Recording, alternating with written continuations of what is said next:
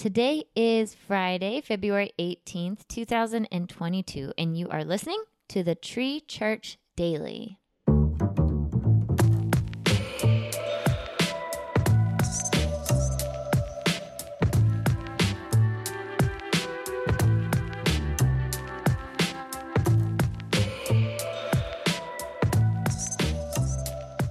The scripture reading today comes from John chapter 8, verses 2 through 11 of the NLT. Early the next morning, he was back again at the temple.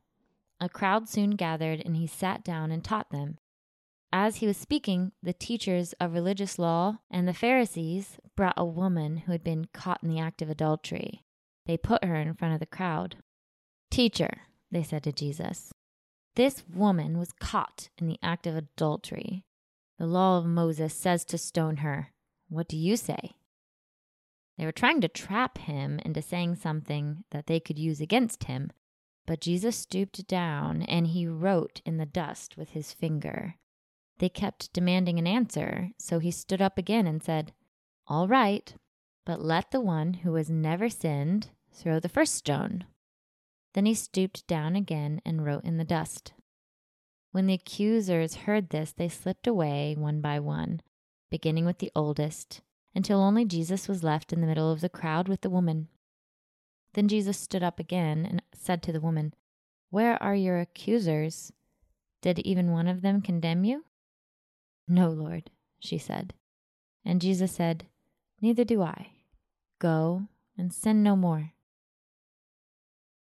You've probably seen the t shirts, signs, memes, and bumper stickers that say, No mercy. It's pretty popular around big sports rivalry games. Ohio State versus the team up north.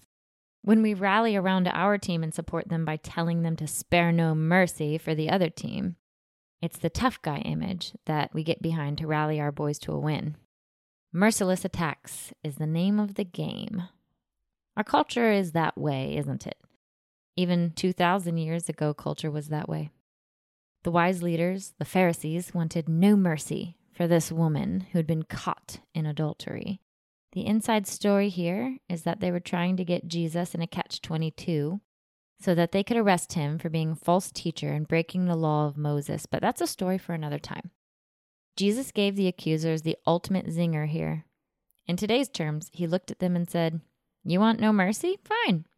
If you can show me that you are more deserving of mercy because you're perfect and have never sinned, then we'll talk about showing her no mercy. For now, though, you probably ought to hush your mouth because we all know you're not perfect. Bam. That was the mic drop. That caused them all to leave that poor woman alone. Some of us are old enough to remember a game we played on the school bus or at recess called Mercy, two people would intertwine their fingers, much like you would do on a romantic date, but there was no romance involved. Each person would use the strength of their hands to try and bend their opponent's fingers backwards until they couldn't stand the pain anymore and shouted, Mercy. I look back at this game and think how primitive it was, but I also think about it in a different context. How many times do we wait until we can't take the pain any longer and then cry out to God asking for His mercy? I can't count the times that God's mercy has welcomed me back into his loving arms after I've done something stupid or made a bad decision. Can you imagine what life would be like without God's grace and mercy? We would be condemned to death. Like the woman in today's story, there would be no hope, no promise of a better life after we complete our earthly journey, because we are all sinners. God's mercy is hope in the darkness, forgiveness of sins, and a love that is greater than we could ever imagine. Here are a couple things to think about as we continue to apply this concept to our lives. First, what if this woman was on trial today for a crime? How do you think her trial would be handled? Would her accusers give her mercy or would she be condemned? And think of a time in your life that God has shown you mercy. It can be something as simple as giving you breath in your lungs when you woke up this morning. Reflect on how great God is and take a moment to thank Him for His redeeming love and mercy. Let's pray together. God, thank you for being such a merciful God. We don't deserve your forgiveness and we don't deserve to have the promise of everlasting life with you. We certainly don't deserve to be loved. As humans in general, we are not great. We've turned our back on you and tried to do things our own way. And then, when we are on our last leg, we cry out to you for mercy. Even in our lowest times, you open your arms and forgive us. You don't dwell on our past sins or make us wallow in guilt. You simply show mercy and love over and over again. Help us to be people that are merciful in a culture that is not. Help us to remember that you gave us a model to follow in Jesus and soften our hearts so we can be more like him. Thank you for saving me and thank you for your grace. Amen.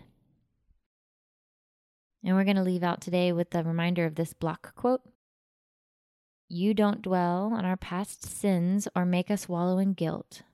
You simply show mercy and love over and over again.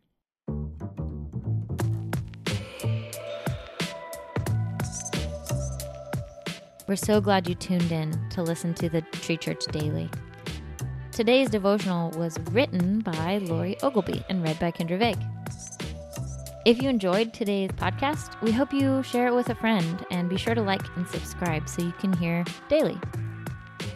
Hope you have the most wonderful day ever. God bless.